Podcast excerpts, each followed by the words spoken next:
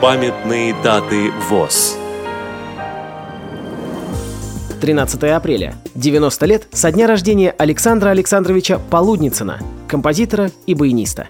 14 апреля. 85 лет со дня рождения Владимира Ивановича Зубова, доктора физико-математических наук, профессора, члена-корреспондента Академии наук СССР, лауреата государственной премии, заслуженного деятеля науки РФ. 18 апреля. 95 лет со дня рождения Моисея Наумовича Адамова, математика, доктора физико-математических наук.